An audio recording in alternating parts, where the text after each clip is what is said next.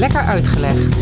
Een podcast waarin Rick en Dennis spelen met kennis. It's playtime, and no work at school is done. Covered in Vertel mij maar eens wat. Spel Nou. mij wel waar eens op de mouw. Het Ja, nou, ik zie dat jij eh, je sport-t-shirt aan hebt. ja. Nou, dat is mooi, want we, we- sport vormt een onderdeel van deze uitzending. Mhm. We gaan kijken naar geschiedenis, uiteraard, dat doen we altijd.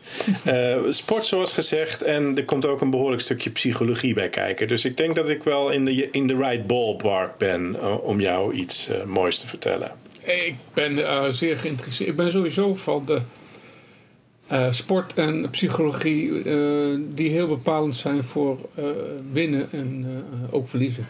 Dus ja, kom erop.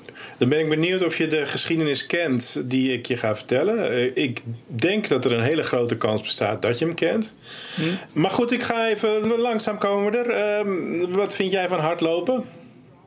Ik doe het eh, één à twee keer per week. Je bent nu van, eh, van middelbare leeftijd, maar hoe zat dat vroeger? Oh, had ik een hekel aan. Ja? ja. ja, sport En- ik heel veel. Maar Ja. hardlopen in mijn eentje, ergens door de natuur, nee, dat eh, was niet mijn ding. maar je moest bijvoorbeeld... eh, eh, wij hebben bijvoorbeeld op school hebben we voor een cijfer moeten hardlopen. Heb jij dat ook gedaan? Ja, je had twee dingen bij ons op mijn school. Ene was de Cooper-test. Ja. Zeg je dat nog iets? Dat is met die piepjes, was- hè? Ja, wij, wij moesten dan rennen over een vierkant, langs een vierkant moet ik zeggen. Mhm.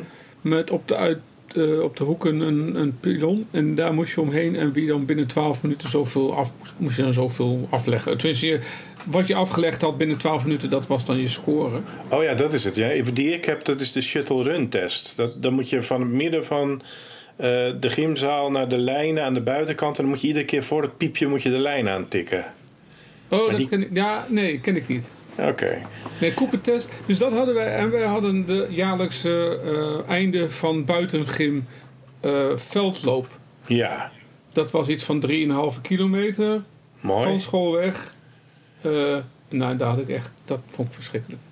Maar kan je, kan je me even meenemen naar de psyche? Wa- waarom vond je dat verschri- verschrikkelijk? Nou, ik was in die tijd heel sportief. Ik ben nog steeds wel redelijk sportief, maar ik was in die tijd heel sportief, want ik speelde in een basketbalteam. Zowel van eh, school, in het, in het schoolteam, als in het eh, junioren rayonteam van mijn eh, club. ZHC Ja. heette dat toen nog. En het leuke van veel inspannend bezig zijn en tot aan, nou ja, toch wel het gaatje gaan, was dat ik het leuk vind om me helemaal, nou, helemaal op te spelen, helemaal kapot te zijn, eh, als er een spelletje bij zit. Ja, ja. Dus een bal ergens in gooien of zo. Ja, oké. Maar, maar je, je bent dus wel competitief. Jawel. Maar dat zit natuurlijk ook in hardlopen. Dus dat is het spelletje in het hardlopen. Iemand voorblijven bedoel je dan? Ja, dus de, de- als eerste de lijn, de finish halen. Ja, het gekke is, bij hardlopen zoals eh, de veldloop liep je allemaal, en dat waren gewoon jongens, dat waren van die pezige types. Ik ben altijd een beetje bonkig geweest, een beetje Mhm. gezet. Dus dat waren van die pe pezige types, die liepen gewoon mij, na de eerste 200 meter waren ze wij, eh, bijna al binnen. Zo, Dus, bij- bij- dus eigenlijk bij de start wist jij gewoon al, dit red ik nooit. Ja, en dan ook nog met tegenzin. Ah, ja, ja. dan, dan, dan had ik geen goede tijd. Dus eh, Ja, interessante, interessante ingrediënten. Nou, ik, ik was het tegenovergestelde. Ik eh, had namelijk, ik, ik was een hele eh goede sporter dat ik jong was. En met hardlopen, wij deden dan ook zo'n loop van een paar kilometer. En die won ik altijd. Dus ik heb hem nooit verloren. En mijn tactiek was ook altijd hetzelfde. Dat was altijd succesvol. Eh, ik liep altijd achter de snelste aan. Ik liep altijd in tweede positie. En dan de laatste 200 Oké. meter eh, wist ik, eh, ik had daar vertrouwen in. Maakt niet uit hoe snel de loop was of hoe snel de lopen liep. Ik kon me vastbijten. En dan die laatste 200 meter ging ik er voorbij. En daardoor won ik hem altijd. Daarin dus totaal anders dan jij. Ik heb één keertje eh, had ik gedacht van ik heb er vandaag geen zin in. En toen eh, liet ik me afzakken naar achteren. En eh, ging ik ook een beetje kletsen. En ik dacht, nou, ik doe het niet. En verdomd, we waren halverwege. En toen kon ik het toch niet over mijn hart krijgen. Dat ik, dat ik hier zomaar niks... Dus ik, ik zette een sprint in. En toen heb ik alsnog gewonnen door het hele veld in te halen. Maar dat, dus dat is één keer dat ik getwijfeld heb aan, aan, aan doorlopen en hardlopen. En eh, dat kon ik niet. Dus ik zit daarin eh, anders. Heb, heb jij wel, zoals ik, ook gesport met een team en met een doel? Ja. eh, van, met een doel, letterlijk. Iets waar je Ja. de bal in moest gooien of Ja. slaan of wat dan ook. Ja, ik was een redelijke, redelijke voetballer. Ik heb gehandbald, dat was de eerste sport. Nee, daarvoor nog geturnd. Dus turnen, handbal, voetbal, tennis. En dat hardlopen heb ik nooit echt gedaan. Dus niet bij een atletiek. Ja, ik ben ooit eens in mijn studententijd bij een atletiekvereniging geweest. Eh, met een paar vrienden van, eh, nou leuk, dan gaan we, gaan we hardlopen en zo. En allerlei verschillende sporten doen, hoogspringen, het hele, de, de whole shebang. Maar na de eerste proefles, dat was trouwens loodzwaar. Ik herinner me nog een kickforce sprong in een zandbak met een van mijn ja. vrienden op mijn, eh, op mijn rug. Nou, dat heeft pijn gedaan hoor. Maar toen, dat, dat was allemaal hartstikke leuk. Maar toen kwamen we eh, na het douchen in de kantine en wilden we een biertje bestellen. En toen keken ze ons heel raar aan van eh, biertje bestellen. We tappen door de week geen bier in de atletiekvereniging. En toen, we- toen was het eigenlijk al niet leuk meer. Dus toen zat ik in een hele andere fase in mijn leven. Wat? Sporten en bier? Ja. Ja. Nee, later was het op een gegeven moment van nee, de tap is niet aangesloten. Oh, oh, maar wat heb je dan? Heb je niet een kratje nog met wat? Nou, en uiteindelijk haalde niet een paar lauwe biertjes, want het stond ook niet koud. Dus toen dachten we van, nou ja, het zijn, het zijn proeflessen, maar nee, wij moeten toch bij een, eh, bij een vereniging die het bier koud heeft staan. ja, er wordt in ieder geval geen bier geproefd, eh, blijkbaar. Nee, nee, Ja, lauw bier. ja, precies. Nou, nee, ja, dus ja, we hebben wel een sportieve kant aan ons. Ja, nou, dan neem ik, je, neem ik je mee naar de heilige graal van het hardlopen. Wat is dat? Eens even nadenken. Ik denk een marathon. Mm, Dat eh, wordt door velen wel gezien als de Heilige Graal. In ieder geval eh, een, een bekende race met een enorme lange historie. De langste historie waarschijnlijk. Maar nee, nee ik, eh, eh, we gaan iets korter lopen. Het gaat namelijk om een gebeurtenis in het verleden. In, nou ja, eigenlijk al vanaf de 20e eeuw wordt er ontzettend hard eh, geprobeerd om de mijl onder de vier minuten te rennen. Ja. De mijl, zoals je weet, die is eh, iets meer dan 1600 meter. Ja. En eh, nou, ik neem je mee naar 1954 uiteindelijk. Maar tot 1954 werd het onmogelijk geacht. Net als dat jij het onmogelijk achtte om die, eh, eh, die veldloop te winnen. om onder de vier minuten de mijl te finishen. Ja. Nou, en in de krant werd die strijd en, en dat toeleven naar die vier minuten grens werd natuurlijk enorm opge, eh, opgeklopt. Er kwamen artikelen van: is het fysiek wel mogelijk? Is de mens wel in staat om, om, om zo snel te lopen? Dus er werden fysieke eh, eh, haken en ogen aan gekoppeld. Of was het een psychologische barrière?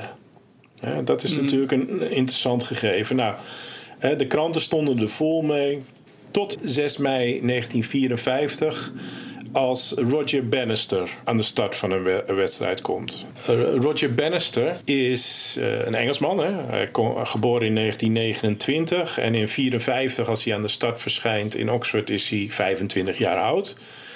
Hij studeert aan de universiteit daar. Hij, eh, doet, hij studeert aan de medische faculteit. En hij is eigenlijk eh, wat de pers noemt. Hij was wel een bekende loper in Engeland. Maar hij wordt gezien als een, eh, en eh, dat is hij ook, een echte amateur. Maar in het bijzonder deze Bannister, want hij heeft geen coach. Hij traint niet heel erg veel of heel erg hard. In ieder geval niet volgens hè, de laatste inzichten en hoe de serieuze atleten trainen. Eh, hij trainde voor zichzelf en dus de Britse pers die beschrijft hem een beetje als een buitenbeentje, als een lone wolf, zeg maar. Nou, en dat zorgt er ook voor dat hij er heel vaak van langs krijgt met de bottenbijl in de pers, want ze bleven maar hameren. Hij werd wel gezien als kanshebber hoor, dus het talent werd onderkend, maar hij- steeds maar weer werd er gehamerd op het feit dat hij geen coach had en dat hij geen echte professionele trainingsschema's of iets dergelijks gebruikte van die tijd. Dus ja, hij werd, eh, hij werd wel getipt als een van de drie atleten die het misschien zou kunnen, maar ze geloofden er niet in, echt in dat hij het op de manier waarop hij op dat moment zijn sport beoefent, dat hij dat ook echt zou gaan halen. Met hem eh, zijn er dus nog twee atleten die heel erg in, de gaten gehouden worden in dat streven. Dat zijn de Australiër John Landy en nog een Amerikaan, eh, Wes Santee. En samen met Bannister zijn dat eigenlijk de drie die in staat worden geacht die barrière eh, te slechten. 6 mei 1954. Iffley Park in Oxford, dat is eigenlijk een universiteitstraining ground, zeg maar, een eh, atletiekbaan.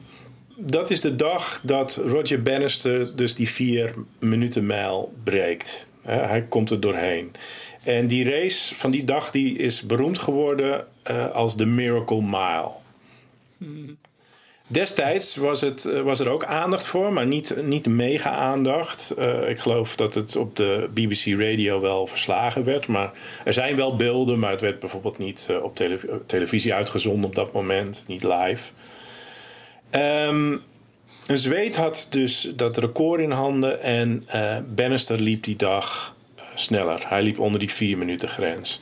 Dat was een prestatie op zich, maar het was ook nou, tegen alle voorspellingen eigenlijk in. We hebben net al gezegd dat ze niet geloofden dat hij degene was die het als eerste zou doen. Die John Landy werd eigenlijk getipt, die Australiër, van dat is degene die het gaat doen. En gek genoeg vormde dat voor Bannister ook wel een beetje eh, de motor. Want tien dagen na de dag dat Bannister onder die vier minuten liep, ging die Landy namelijk in Scandinavië ergens lopen. En er werd wel op geanticipeerd dat hij een aanval ging doen op die vier minuten grens. Dus dat was een enorme drive natuurlijk voor Bannister om het ook te proberen.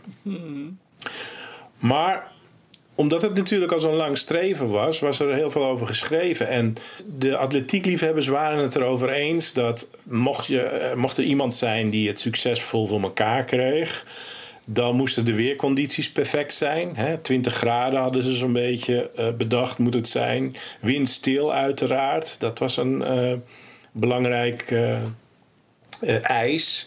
En ook werd gezegd van nou, het moet een, een, een competitieve wedstrijd zijn waar echt duizenden mensen publiek. Hè. In die tijd kwamen er vaak waar die grote wedstrijden 30, eh 20, 30.000 mensen kijken. Dus daar werd, dat werd ook eh, in de pot gegooid, zeg maar, als een eis. Hè. Want dan dat publiek dat stuurt de renners zo voort dat ze eigenlijk zichzelf kunnen overtreffen. Dus dat hebben we ook nodig. Maar voor mijn beeld, hè, eh, het geheel vindt plaats in Oxford. Ja, In een, nou ja, eh, atletiekbaan of in iets dergelijks. Ja. Met, met tribunes en zo. Nou, eigenlijk nog niet eens. Het was een heel klein baantje. Ik geloof dat er uiteindelijk 1200 mensen langs de kant stonden. Want je zei namelijk net iets over, eh, en dat vind ik zelf altijd boeiend als ik ga hardlopen, over psyche en de weersgesteldheden. Ik vind regen bijvoorbeeld niet erg. Mhm. Maar wat ik echt storend vind, en jij zei windstil, Ja. dat is iets waar ik dus heel slecht tegen kan. Hmm, jij hebt liever wind- een, een windje met- tegen. Nee, de wind mee is prima, eh, wind tegen ook, maar ik heb liever windstil.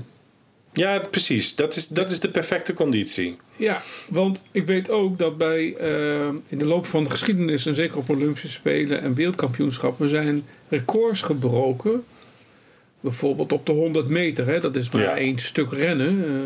eh, en, en de, de mijl lopen en andere grotere afstanden. Dan loop je, als je al niet op rondjes loopt, loop je toch regelmatig een keer tegen de wind in als het waait. Maar zo'n Ja. 100 meter en je hebt wind mee, wow. Ja, Nou, dat scheelt. Of, of verspringen. Dus er zijn ook Ja. records gebroken doordat mensen eh, zwevend in de lucht een, eh, een zuchtje wind meekrijgen. Ja, maar daarom zijn er eh, ook op een gegeven moment geïntroduceerd hè, dat, dat de wind gemeten wordt. En die mag dan niet boven een bepaalde sterkte zijn. Is dat wel zo, dan wordt het niet erkend als een, eh, als een record.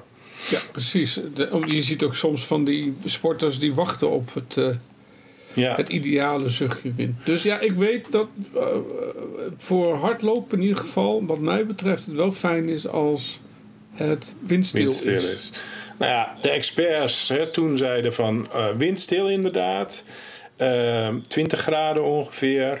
Ehm, groot publiek en de baan, want eh, we hebben nu allemaal van die mooie sintelbanen, of die Mhm. tartanbanen geloof ik, die een beetje meeveren en zo. Nou, dat was in die Ja. tijd natuurlijk helemaal niet het geval. Daar had je nog kleibanen. En nou ja, die moest natuurlijk wel hard en droog zijn. Want dat was. Hè, dus dat waren de condities eigenlijk die nodig waren volgens de experts om onder die vier minuten te lopen. Nou, dat was bij Bannister bijvoorbeeld helemaal niet het geval. Ik zei al, er was maar 1200 man publiek. Ja, dat lijkt natuurlijk best veel, maar voor een officiële wedstrijd eh, van zijn kaliber was dat, eh, was dat eigenlijk relatief weinig. Het was hartstikke koud die dag. De baan was nat. Dus eh, die, de omstandigheden waren verre van ideaal. Maar toch liep hij door die vier minuten grens heen. Nou is dat een gegeven en historisch natuurlijk belangrijk, hè, sportief gezien eh, een enorme prestatie. Maar eigenlijk wat daarna gebeurde, dat maakt het verhaal nog interessanter. Want al decennia waren ze aan het proberen die vier minuten eh, te passeren. En het gebeurt op 6 mei 1954. En prompt, 46 dagen later, lukt het die John Landy ook. Weet je? Eh, En dan, dan wordt het in- interessant. Dus de atletiekwereld was eigenlijk opgelucht, was blij van eindelijk is er iemand die het gelukt is. Hè. Zijn we van dat streven en dat eh, ja, iedere keer niet lukken, eh, daar zijn we voorbij. Het is eindelijk gelukt. En dan 46 dagen later lukt het een tweede. Dat is die John Landy waar ik het eerder over had, die Australiër. Die, die loopt dan 3,58. En dat is nog weer. eh, eh, nou, ik geloof dat Bannister liep 3,59,4. En eh, die Landy loopt 3,58. Dus dat is al een behoorlijk stuk weer sneller.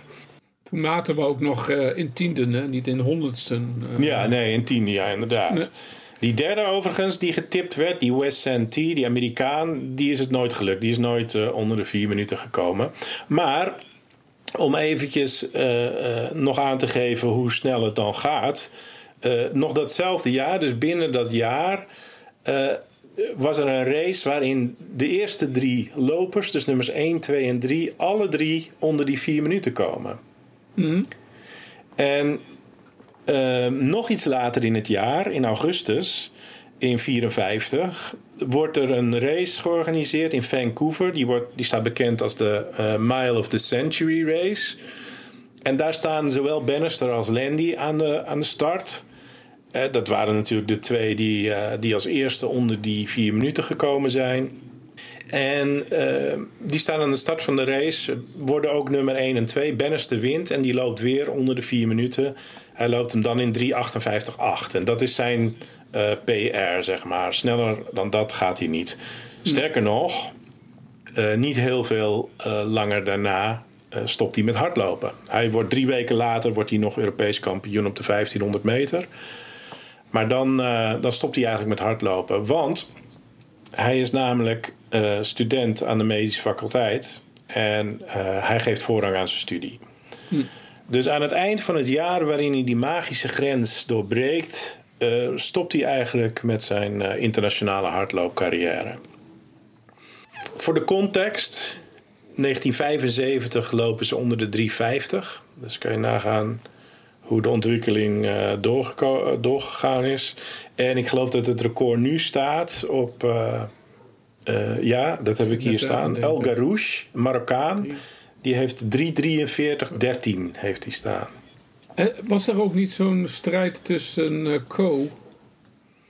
Was dat ook op de mijl? Sebastian Co. Dat zou wel kunnen, want het was ook een Eh, middellange afstandloper. Hoe heet die andere nou? Ehm, misschien schiet het me nog naar binnen. Er was zo'n rivaliteit die je soms... eh, ja, dat is zo'n oh, oh ja, ja, Ja, maar ja, goed, weet je, het is, het is wel, ik denk dat soort, zo'n soort competitiviteit tussen twee sporters nodig is. Hè? Want je had het dan met die eh, Landy en die Bannister. Eh, die zorgden, eh, elk, zweepten elkaar op om steeds beter te presteren. Nou, dat Ja. zie je natuurlijk in heel veel sporten terugkomen. Dat op het moment dat een grote concurrent wegvalt, dan worden misschien grenzen wat minder makkelijk geslecht. Je hebt toch die druk nodig. ik weet nou, Steve Ovet Oh ja, ja, ja. was volgens mij die eh, andere. eh, Ja. die, de, de tegen... Ja, je hebt zo'n tegenspeler, of zo'n tegenspeler, zo'n zo'n concurrent nodig om Is dat ook psyche? Ja, natuurlijk. Ja, want eh, kijk, de druk. Want ik zal je vertellen, die wedstrijd, die Bannister, die zou hier eigenlijk niet lopen. Die wedstrijd waar hij als eerste onder die vier minuten ging. Want omdat de condities dus die waren niet zo goed. En eh, hij wilde wel een poging doen om onder die vier minuten te komen. En hij had zoiets van: ja, weet je, dan kan ik misschien beter wachten. Over een maand is er in Londen een wedstrijd. Zijn de eh, condities veel beter, een heleboel publiek. Dus eh, misschien kan ik er beter nu vanaf zien. En dan doe ik het over vier weken in Londen. Maar daar kwam hij op terug omdat hij wist dat die Landy tien dagen later in Scandinavië een wedstrijd had. En ook een poging ging doen natuurlijk. Dus hij had wel zoiets van... Nou ja, mocht ik het nu niet doen, dan is hij misschien de eerste. Dus ik ga toch lopen. Dus dan zie je direct het effect van een concurrent... Hè, die op die hielen zit, letterlijk en figuurlijk. Ja.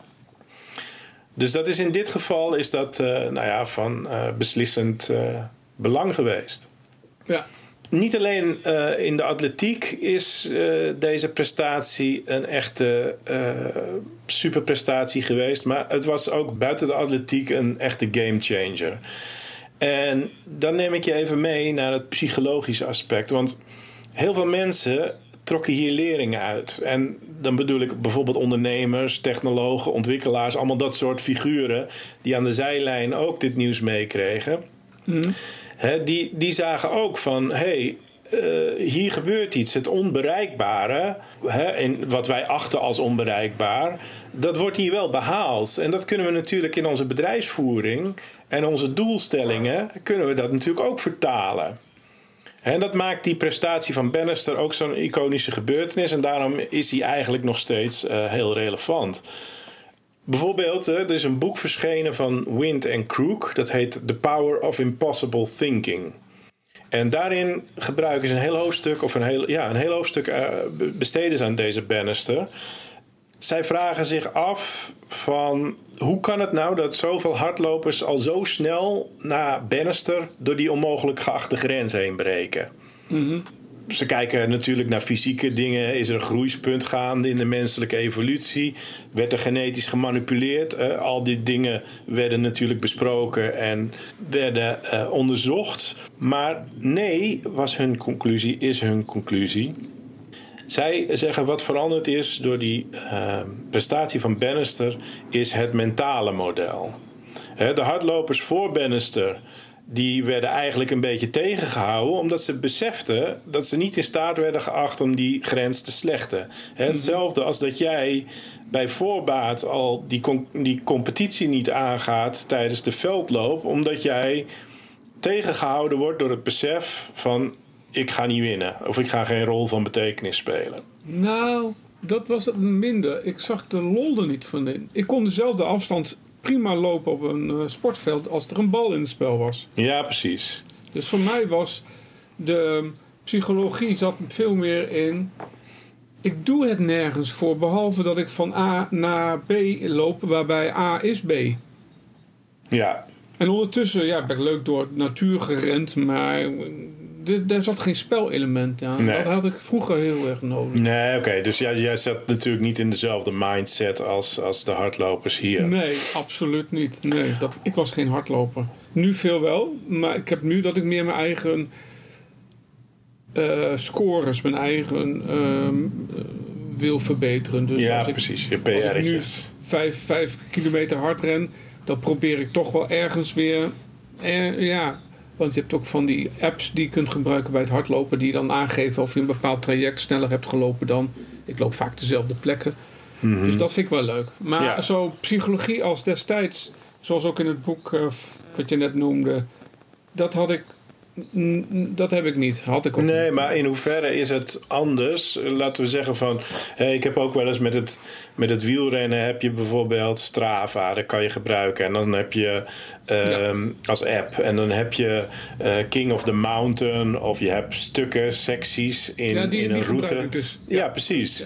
En dan kan je eh, iedere keer kan je terugzien als je thuis bent... van oh, ik ben nu daar sneller geweest... en ik ben nu daar langzamer geweest enzovoort. Maar het mentale zit er natuurlijk in dat als jij iedere keer hetzelfde rondje fietst of hardloopt. en je doet er iedere keer eh, een uur en twee minuten over. Maar je loopt hem één keer in 59 minuten, dan weet jij voor altijd voor jezelf: ik kan hem onder het uur lopen. En dat is. eh, hè, misschien heb je wel jaren gelopen, eh, iedere keer tussen de 1,5 en de 1,2. En nu loop je opeens 9 59 minuten. Dus wat je eerst voor onmogelijk acht, dat is, blijkt nu toch mogelijk te zijn. Ja. Nou, en dat is dat mentale model eh, waar die, eh, waar die eh, Crook en Wind het over hebben in dat boek. Hè, dat, is, dat is wat er verandert. En dat principe, dat stellen zij als model voor het denken eh, over strategie, over competitie, leiderschap en allemaal. Hè, want dit wordt een beetje in al die bedrijfsmodellen wordt dit natuurlijk geïntegreerd. Want daar ligt natuurlijk ook weer een markt en daar kan je mee de bühne op, zeg maar. En dan krijg je situaties waarin een directeur of, of wat dan ook zegt van... eh, we moeten niet alleen de beste zijn in alles hè, wat anderen doen... maar we moeten ook dingen gaan doen die wij kunnen... en waarmee we anderen kunnen laten zien wat mogelijk is. Dus dat je de grenzen gaat verleggen. Hè, Tot nu toe wordt dat nog niet gedaan. Wij gaan dat doen. Wij gaan dat nastreven. En we laten daarmee anderen zien wat er allemaal mogelijk is. Nou ja, en dat is eigenlijk waardoor die race van Bannister... Hè, wat het gro- grote belang en inzicht ook is geweest... van die Miracle Mile van Roger Bannister. En daarom is het nog steeds eh, eh, een belangrijke geschiedenis. En die wilde ik je graag, eh, graag vertellen. En waarom nog meer? Omdat ik, ik heb het vaker gezegd, ik ook voor de klas sta. En dit verhaal ook wel met enige regelmaat aan leerlingen vertel. Van, weet je, eh, je denkt misschien dat je iets niet kan. Of dat je iets nooit zult leren. Maar, en dan vertel ik dat verhaal van Bannister. Hè, dat het ook gewoon een psychologisch aspect heeft. Van, je moet jezelf eh, niet alleen fysiek tot dingen zetten. Maar je kan je dus ook mentaal eh, door een barrière heen helpen. Hey, maar nog even een paar, even wat trivia om, om af te ronden. Dan is het wat mij betreft mooi geweest voor vandaag. Want die eh, Roger Bannister, die is, eh, heeft natuurlijk zijn naam en zijn erkenning dankzij die vier minuten. Ja. Maar ook leuk en misschien nog wel veel leuker en misschien uiteindelijk nog wel veel belangrijker, dat weet ik niet. Maar hij is de eerste sportman die de titel Sportman eh, van het jaar krijgt bij Sports Illustrated, bekend Amerikaans tijdschrift. hè. Dus goed. eh, sportief, sportieve erkenning kan je dan zeggen. Ja. Eh, in 1955 krijgt hij die ook in Engeland. Hij wordt commandeur in de Orde van het Britse Rijk eh, door die prestatie. Maar nu komt eigenlijk het allerleukste, want hij stopte dat aan het eind van hetzelfde jaar. In mei liep hij die vier minuten grens. En in december stopte hij met hardlopen, internationaal gezien. Want hij ging zich richten op zijn eh, studie, zijn medische studie. Nou, hij werd uiteindelijk niet lang daarna neuroloog. En in zijn rol als neuroloog is hij uiteindelijk, ik meen in de jaren 70, is hij eh, geridderd. Dus eh, vanaf de jaren 70 is het Sir Roger Bannister. En dus niet vanwege zijn sportieve prestatie, maar vanwege zijn rol binnen de neurologie. Ik vind nog wel, ja, je hebt het natuurlijk over snelheidsrecords. Eh, ik schoot me net één te binnen die ook met snelheid te maken heeft, maar dan de andere Mhm. kant op. De andere kant op. Ja, het, is, ah, het is een tikkeltje flauw misschien. Maar heb jij enig idee eh, wat in professioneel opzicht eh, de langstdurende marathon is geweest? Gaan we weer naar Monty Python, of niet? Nee, nee, ja. Wat was die scène ook weer dat ze aan de startlijn staan en allemaal aan de verkeerde kant op lopen? Ja, ja, dat is met eh, die. De randdebielen. over die struikelen over de startstreep en dat soort dingen. Ja. Nee, nee het is serieus. eh, eh, eh, ik ken het verhaal al, al heel lang en ik vind het buitengewoon komisch. Nee, het gaat over een Japanner. Ja. en die heet Shiso Kanakuri. En die liep in 1912 op de Olympische Spelen van Stockholm. Als ik me Ja. goed herinner. Liep hij de marathon. maar hij, eh, als ik het hele verhaal helemaal goed begrijp, is hij op een gegeven moment. eh, Verkeerd eh, gelopen. is die ja, hij, hij wilde ook niet drinken onderweg en het ging allemaal niet goed. En op een gegeven moment is hij gewoon, ja, is hij eruit gestapt. Ehm, en is hij gewoon naar huis gegaan. Maar in 1967 is hij alsnog teruggegaan naar Stockholm. En heeft hij alsnog die marathon afgemaakt. En daarmee duurde die marathon, jawel, 54 jaar, 246 dagen, 5 uur en 32 minuten en 20 seconden. Het was een Japanner. Het was een Japaner, ja. Die Japanners die hebben toch ook nog jaren doorgevochten met de Tweede Wereldoorlog. Er zijn ook een paar van die Japanners die op een, op een eilandje eh, Ja. zaten. En die gewoon niet wisten dat de oorlog geëindigd was. En die hebben gewoon nog tot in de jaren zeventig hebben ze gedacht dat ze nog eh, in oorlog waren. Klopt. Ja, Bizar hoor. volhouders. Ja. Nou, daar, ga, daar gaan we ook vast nog wel eh, weer een keertje heen naar Japan. Dat is een land, voor, een, put vol met prachtige verhalen. Ja, ja, en wat je net al noemde, die eh, soldaten die op eilanden waar niet wilden geloven. En ook schaamte en dergelijke voelden Ja. op het moment Ja. dat zij zouden stoppen met vechten. Terwijl eh, de strijd voor hun nog lang niet gedaan was. Nee. Dat is Ja, een mooie mooi geschiedenis. Ja. Oké, Nou, lekker uitgelegd. tot de volgende keer. Lekker Uitgelegd is een podcast van Dennis Ai en Rick Roeland. Wil je geen uitleg missen? Abonneer je dan op Lekker Uitgelegd. Dat kan op Spotify, iTunes of in je favoriete podcast-app. Laat ook vooral een recensie achter. Dat vinden wij leuk en andere mensen kunnen ons dan sneller vinden. Lekker Uitgelegd is ook prima te volgen op Twitter, Facebook en Instagram. Wil je meer weten over deze aflevering? Kijk dan op lekkeruitgelegd.nl. En wil je reageren? Dat kan. Stuur dan een mailtje naar info@lekkeruitgelegd.nl. Tot over twee weken. Lekker uitgelegd is een klankmedia productie. En de muziek, die is van Kolbak.